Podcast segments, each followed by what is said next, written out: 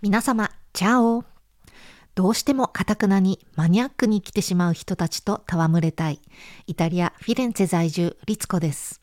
こちらのチャンネルでは、仕事や家庭環境に突然大きな変化が起こって収入が途絶えてしまったとしても、マニアックなあなたの希少性を活かして、会社に雇われなくてもオンラインで自分でお金を稼ぐ術を身につけて、超絶楽しい世界を生きるためのヒントをお届けしております。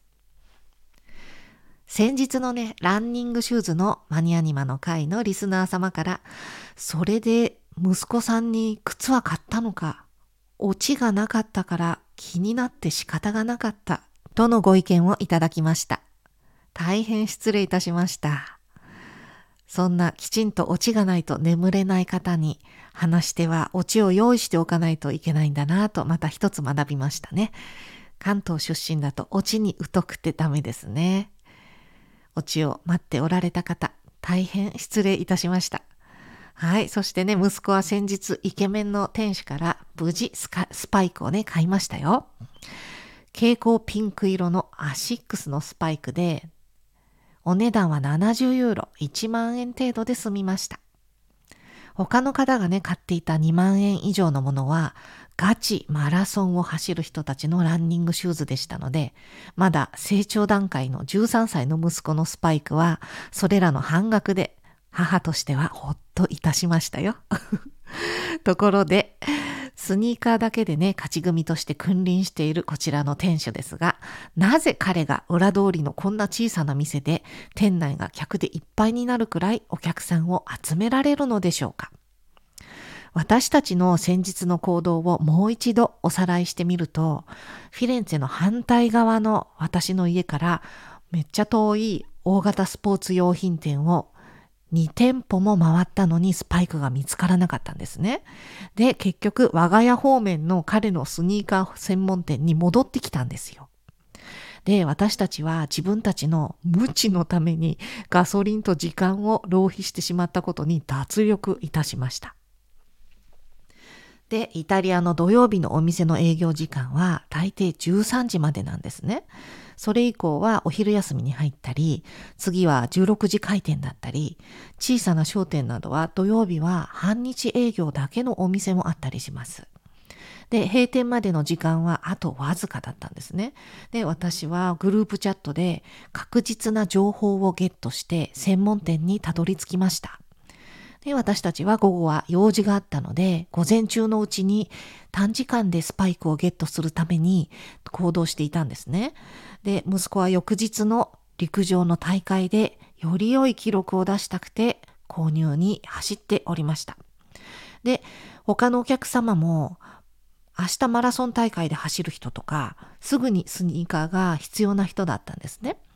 で、みんな家を出た時からスニーカーがないという問題をスニーカーを入手するという形で解決することを求めて時間がない中行動を起こしていたんです。で、こういうお客さんしか彼の店には来ないんですね。彼の店はスニーカーしか置いておりませんし、店の周りは住宅街です。ふらふらってね、暇つぶしに何か目的もなく見に来る人は誰もいません。こちらの店主は大型スポーツ用品店では扱えないニッチな商品ばかりを揃えて、解決意識を持った絶対に商品を購入しに来る人だけを相手に商売を商売をしているから成り立っているんですね。で、商売敵はフィレンツェの反対側の偏僻なところにあるもう一軒のお店。それならば大半の人は中心街に来たついでにイケメンが待っているお店に歩いていきますよね。こうして彼は商品さえ並べていれば確実に売れる商売をしていることがわかりますね。実際フィレンツェの個人商店で生き残っているのは彼のようなニッチな商売だけです。そんな感じで、彼のね、一人勝ちのあの秘訣をね、学んでいただけたでしょうか。さて、お話は変わりまして、4月3日にスタンド FM から AI 技術を活用した音声ファイルの文字起こし、要約サービスであるサマリー FM っていうのがリリースされたというニュースを見たので、早速私も使ってみましたよ。こちらの聞いているページの URL をコピーして、サマリー FM のページの指定の場所にペーストして Go ボタンを押すだけで、こちらで話している内容をすべて文字起こししてくれる上に、要約文を作ってくれたんですよ。そしてね、昨日は気がつかなかったのですが、他の言語にも対応しているらしくって、日本語、英語、中国語、ヒンディー語に要約できるらしいんですね。で、試しに英語を選択して Go ボタンを押してみたら、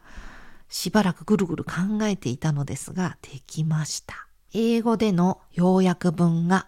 ものの数十秒で提出されました。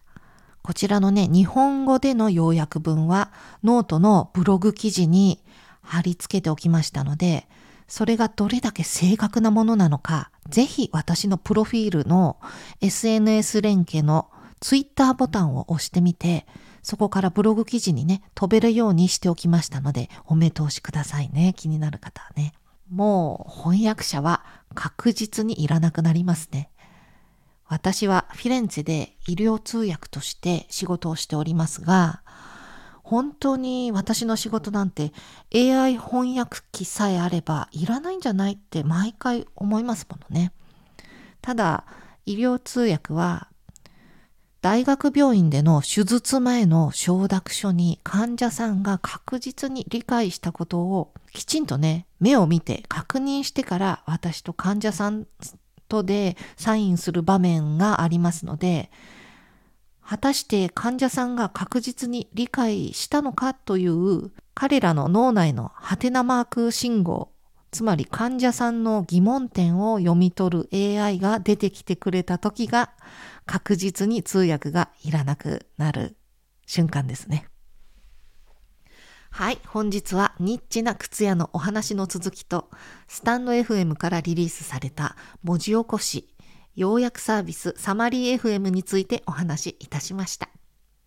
共感してくださった方は、ぜひフォロー、チャンネル登録、いいねボタンをどうぞよろしくお願いいたします。それでは皆様、また次回お会いしましょう。チャオチャオ、フィレンツェから律子でした。